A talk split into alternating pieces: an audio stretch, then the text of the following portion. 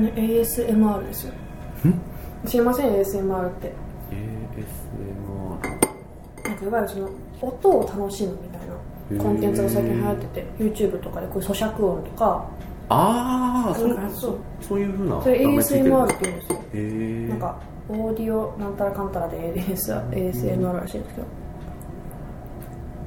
まあうん、なんかそういうのがあるっていうのは聞いたことがあります、ということでなんか収録が始まってますああけど今 よろしくお願いしますはい、よろしくお願いします。あの、ヒューゴリョウです。えっと、すげえ久々の配信になるんですけれども、えっと、まあ、いろんな、えっと、写真にまつわるゲストの方をお迎えして、まあ、いろいろインタビューしたり、対談したり、世間話したり、雑談したり、みたいな、えっと、配信です。えっと、今回はですね、えっと、ゲストに、こちらの方に来ていただいております。はいはじめましてめつぎほたると言います今はライターとかモデルとして活動しております。どうぞよろしくお願いします。は。い。はーい三つほたるさんいらっしゃいただきました。です。はい、まずなんかその、い。まあ聞いてる人がどういう人なのか僕もよく分かってないので、そうだ。あの一通り全部説明することにしてるんですけど、まあ、僕がポートレートを何年かこう写真で撮っていて、はいはい。えっと蛍さんがなんだっけなツイッター上でなんかちょうど当日撮影しましょうかしましょうかみたいな。なんか確か今日の夜撮影できたらいいなみたいなことをうん。どっちかがツイートしたかなんかで、うんうんそれに対してなんかどっちかが DM したか、なんかちょっとそこら辺は記憶が定かじゃないんですけど、なんかそこでろ6時とかそうですねそう5時とか6時とか、まあ、夕方頃、夕まあ方からちょい夜ぐらいまもうねで。日が落ちたぐらいの。になんか突発で当日撮影したさせていただいたっていうのがこう出会いいでや懐かしいですね。あれがもうね2年半前というのが信じそうられない。なんですよ。今私が二十歳なので、い。それこそこう私が高校2年生とかわあ3年生とかそれくらいの時ですね。懐かしい、僕はね多分その時に、うんうん。えっとね高校生だって知らなかった気がするな。あそうなんですか？はい。多分。なんか年齢はね確か私もツイッターには出してはいたと思うんですけど、まあ、年齢とねその高校何年生みたいなからちゃそうちゃんと意識して、あ17の子なんだなとかって言ってうん取りに行った記憶が全くないはいので、はいはいまあ、でも若い方なななんだなっていうのはうんうんうんうん。分かりますけど、それで撮って、えーっとちょうどね僕がそのツイッターに写真だけ上げてるのもなんだなと思っていて、はいはい。あのー電子書籍アップルで読める電子書籍を、えーっと作り始めようかなと思って、まあ、売るんじゃなくて無料で、うんうんうんうん、と思っていた時。プルブックみたいなやつそうです。よね今でいうアップルブッククですね、当時 iBooks ってやつ。ああはいはいはいはい、うん。ちょっとすいません。お腹が空いてパスタを食べながら。はい、もう気楽に。やっていただければ。これですね。ガーデンかそうそうこの時のやつですね。これ出したのが2018年の6月25日。だから夏ですね。2018年の夏あたり。本当に高校2夏前年生の夏ですよ。うん。そうあのーだから蛍さんの写真を撮って、うんうんうん。電子書籍を作らせていただいたのはもうそれが初めてですね。あそうなんですね。一巻になりますああ嬉しいそうなんかなかなかこういう電子書籍で写真を求めてらっしゃる方方って多くないので僕なかったです当時は。プロの方でねグラビア写真とかを求めてらっしゃる方がたくさんいたと思うんですけど、うん。個人でこうやってやってる方はその当時はあんまりいなかったから、うん。あこういうことになってくださるのはすごい面白かったですよね。プラスあとはそのうーんといわゆるアイドルさんとかも、そのモデルさんの写真集とは別に、うんちょっとそこからこうエッセンスを切り出したようなのをうんうんうん500円で売るとか、はいグラビアをはいはいはい250円で売るとか。そういうなんか商業的なものはね、うんうんうん。結構ありましたよね。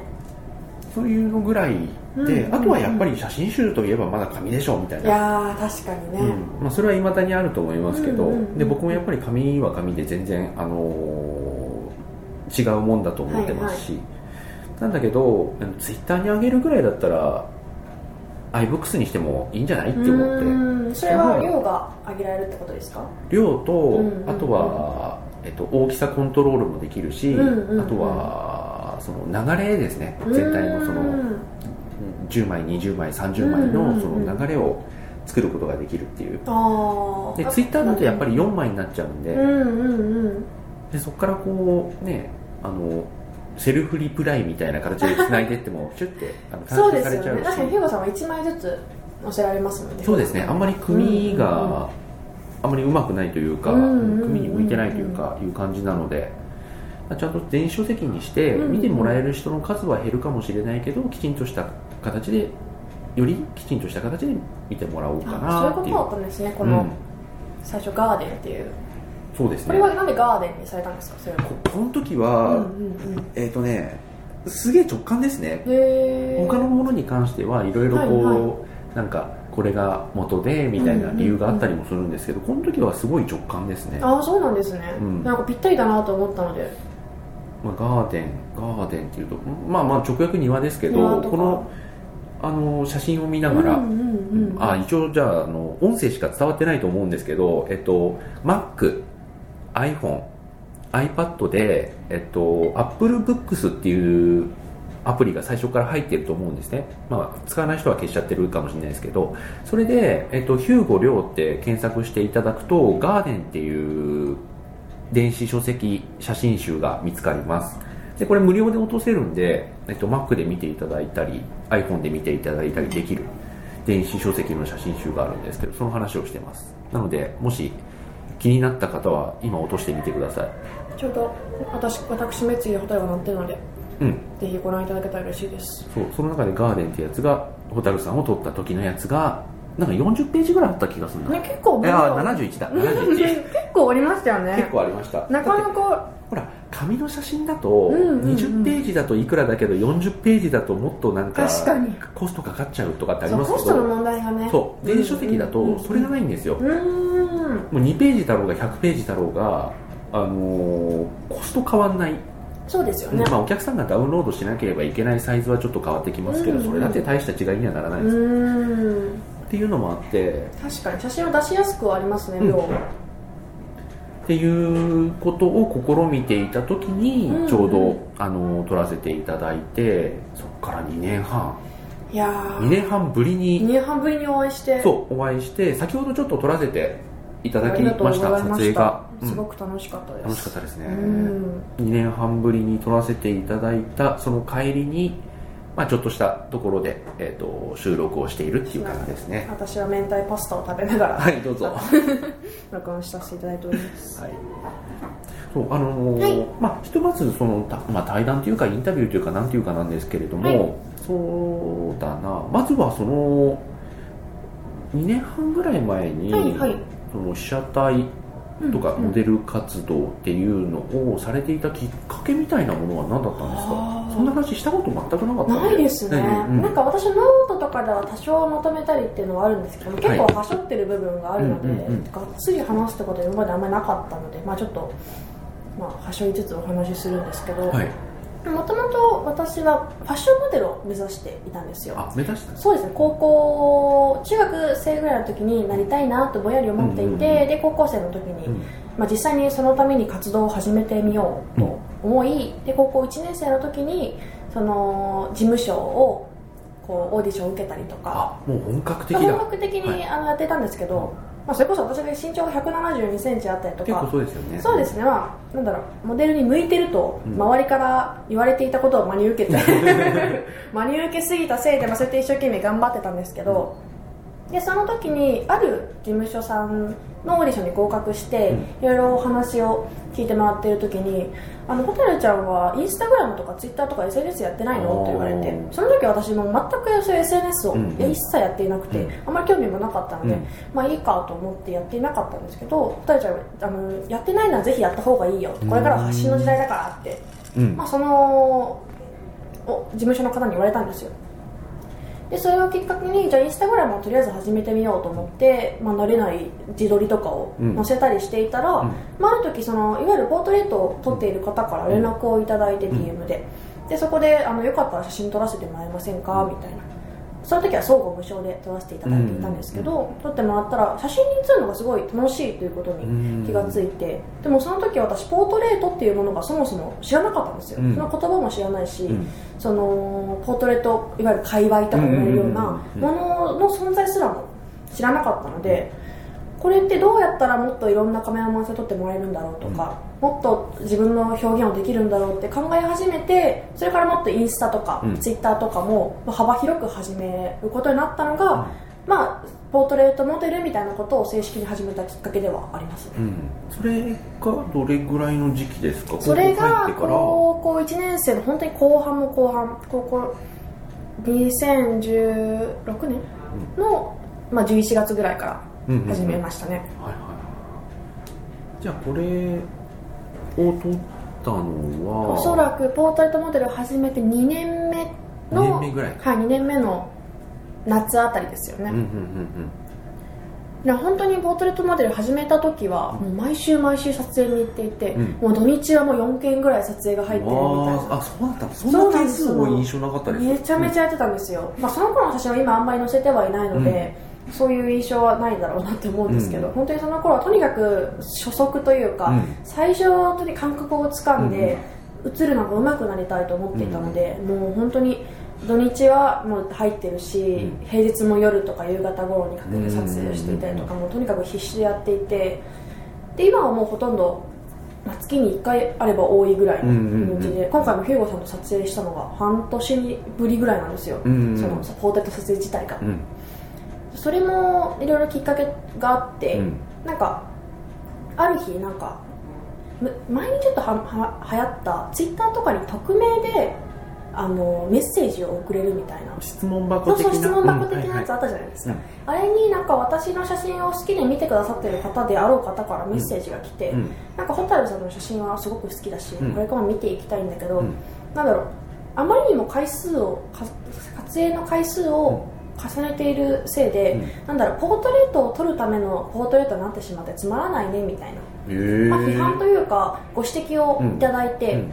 それでなんか考え直して、うん。あ確かになと思って。今まで私は撮られることばかりに、うん。撮るというその行為自体にフォーカスを当てすぎてしまって、うん。その後の写真であったりとかじゃあそのどうやって撮ることに対する鍛錬うん。を重ねていくのかっていうことについてちゃんと考えたことがないなって思ったのがそれこそヒューゴさんの撮影する直前、うん。まあ、高校2年生のあの春ぐらい。すごいですね。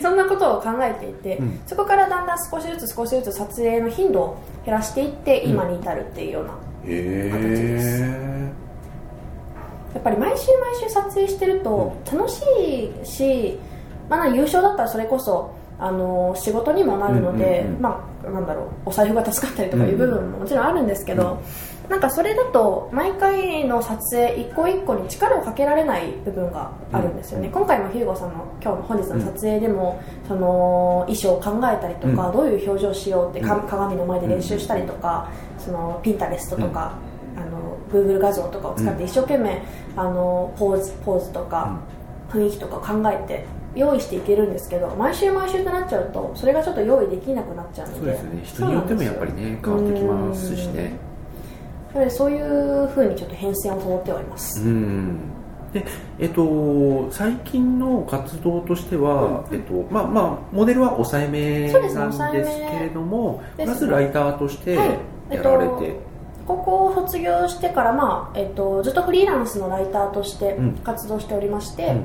それこそウェブの記事を書いたりとか、今ちょっと宣伝になるんですけど「三井蛍記憶の端っこ」という連載をさせていただいておりまして、日刊現代さんの「モーメント」というサイトで写真と文章私が撮った写真と私が書いた文章で連載をさせていただいたりとか、ウェブの記事ですよね。そうですね基本的にウェブ記事になります、うん、モーメントの、えっとあえっと何現代でしたっけ？あ日刊現代さんの、はい。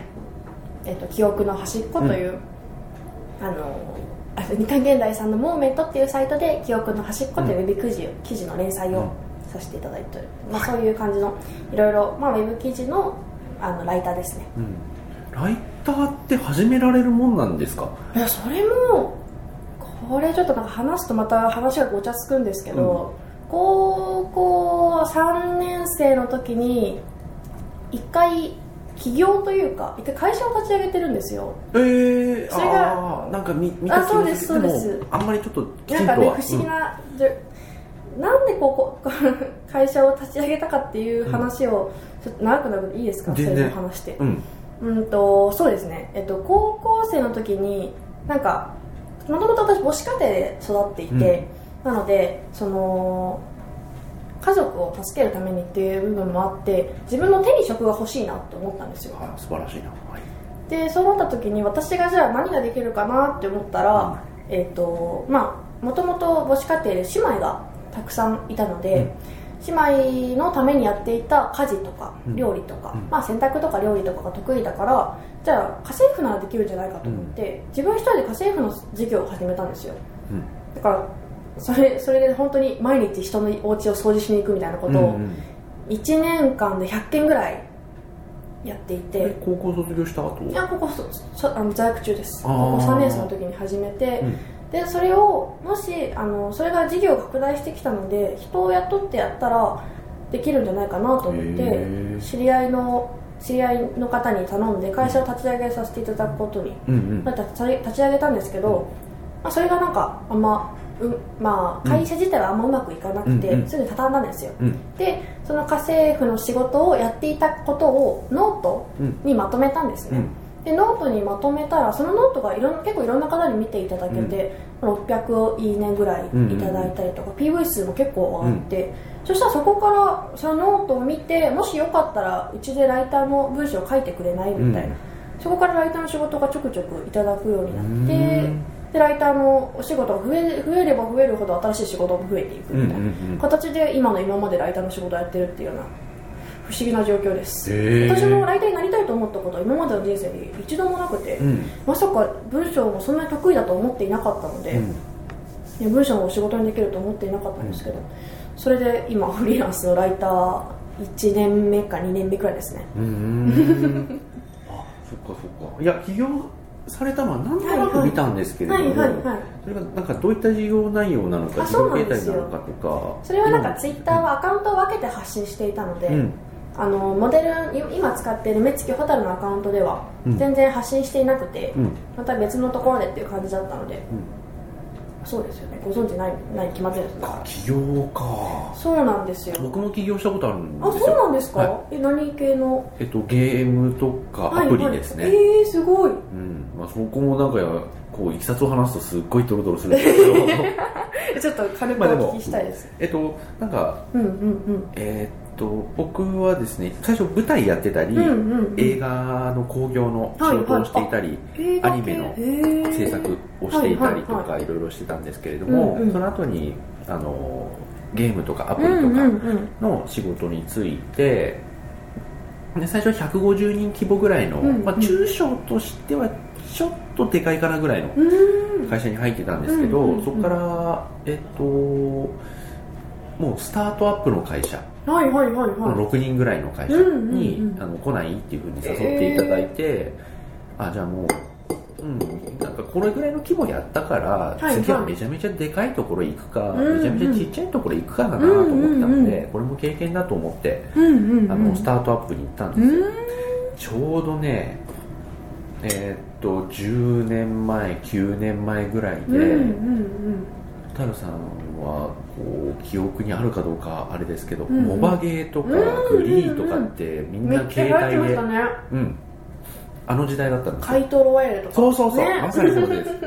そうあの時代で、うんうんうん。すごく小さい人数でゲームが作れたり今まで請負仕事とかね、うんうんうん。プレステ2とかプレステ3とかはいはいああいったはいものの請負仕事しかなかった人たちが自分たちでゲームを作って発信していけるっていう,、ちょっとプラットフォームのちょっとガツンとなんか先祖返りみたいな、はいはいはいはい。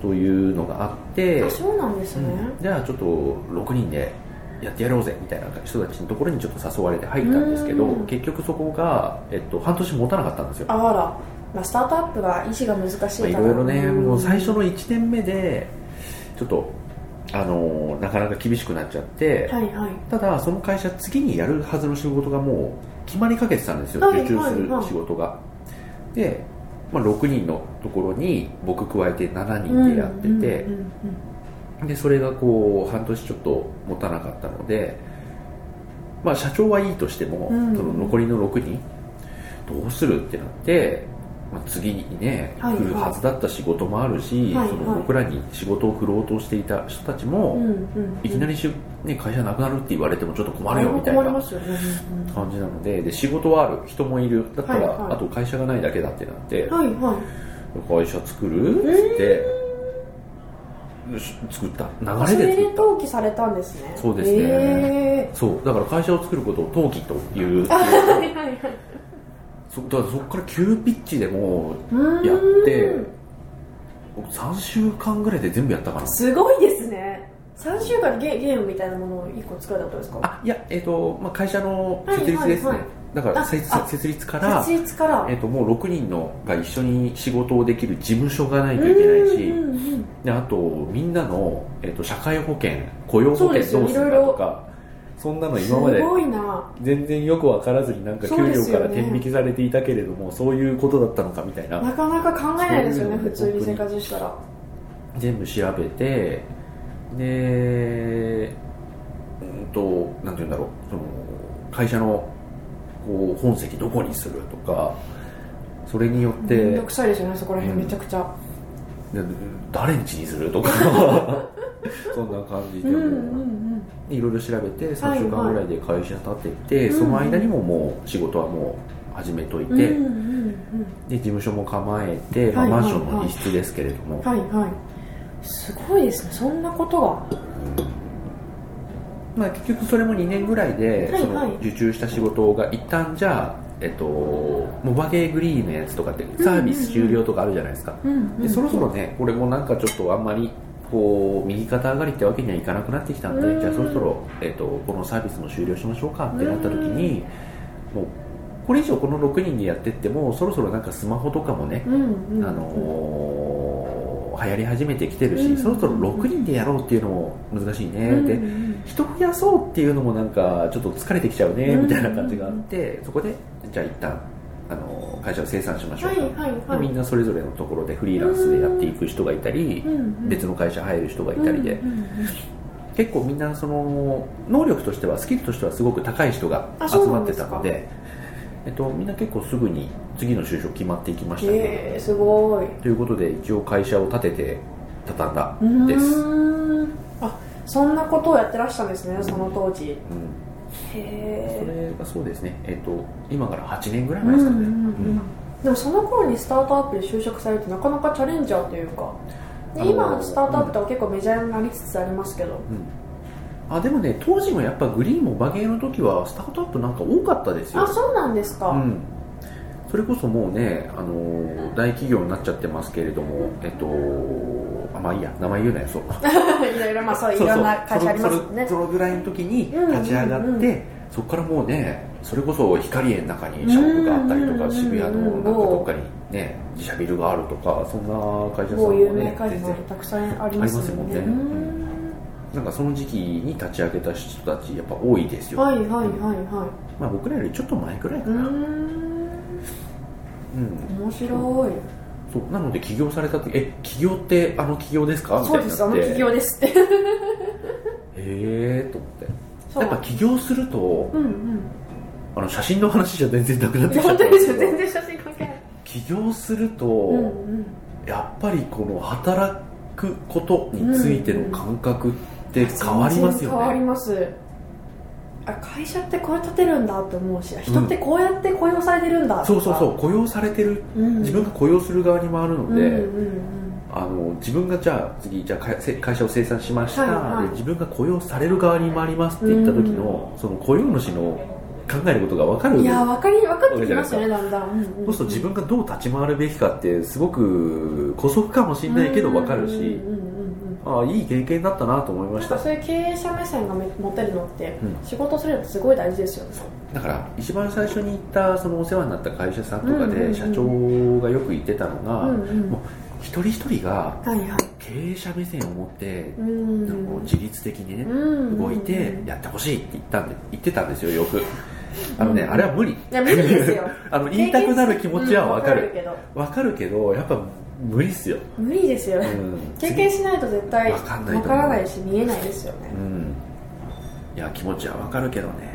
でそこからやっぱりその給料をもらうっていうことの感覚もガラッと変わっちゃったし、うんうんうんあ俺普通になんかこのゲーム作ってって会社から言われて、でカタカタカタってなんかいろいろ制作進行とかディレクションとかはいはいはい。いろいろ管理してそれで給料もらってもこの会社に1円も俺入れてねえとか、そうなってくると役に立ってるとは言えないのではないかみたいな。そうですよそうするとやっぱり営業的なところで受注する案件持ってこないと会社にお金入れてることにはちょっとならないよねとか、うーん。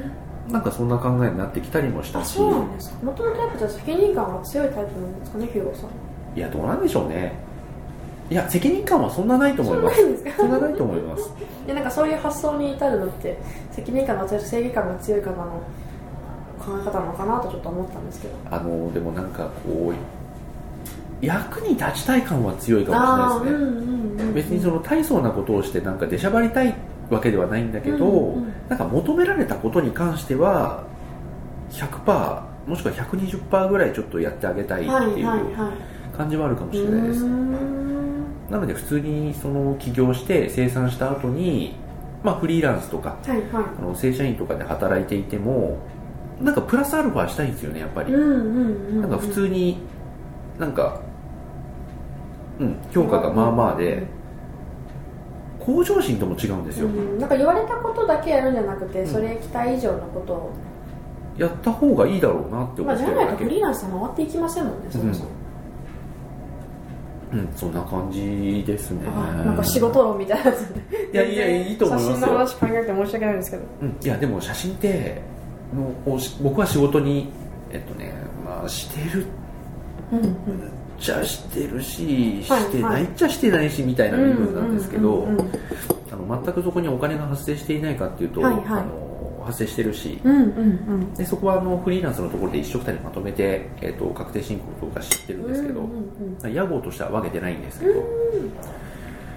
うん、だけど仕事にしてるかっていうとまあまあそんな本業の方が、うんうん。本職本業の方がもうそれこそ、えっと、95%ぐらい占めてうんうんるので、うんうん。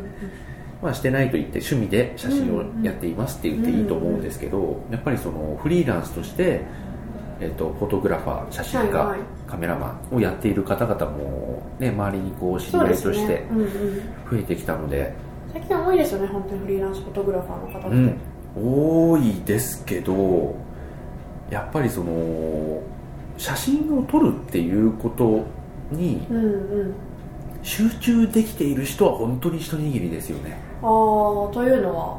えっとなんて言うんだろうな写真家として、うんうんうん。えっと、ありたい自分であることっていうのが、うんうん。僕は趣味だって割り切ってるので、はいはい。好き勝手にできるんですけれどうん。も仕事にするとやっぱりそこって難しくなってくるし今写真家って、うんと、その供給方というか、いわゆる写真だけで食っていける人ってなるとそう、随分減ったというか、まあ、うん。本当に一人いいですよね、うん、だから写真プラスアルファで何かやんないと多分仕事お仕事にはならない。ですよね、まあ、生活にはとてもじゃないけどって感じですよね。うん、になると思うんですよね、うん。だからそういう意味でもなんか難しいな難しいいや本当ですよね、うん。時代だなと思うし。結局写真家だから写真だけ撮ってればいいっていう状況じゃなくなっちゃってるから。うん、それは本当に一握りですね、うーんだからいろいろこう表現したいこととか、いはい。そういったその写真表現、まあ、いわゆる写真表現っていうものが、その人のどこにあるのかっていうのを聞くのがすごい好きあなんですけどあなるほど。なんかそういうのを語れる人ってあんまりいなくなってきているし、うんうんでそういうのを語りたい人がいるのは分かるけれども、うんうん。お仕事としてはちょっと成立しにくいものだったりもするし、はいはっていうのをなんか僕は、まあ、中にいるようで外にいて、い、うん。まあ、外にいるようで中にいるような目線でうん、見ているっていう感じです、あそうなんですね。まあ、ちょっといい時間なので一旦ちょっとここで切ってまた次回の配信はい。にちょっと分けたいと思います、どうもありがとうございました。はい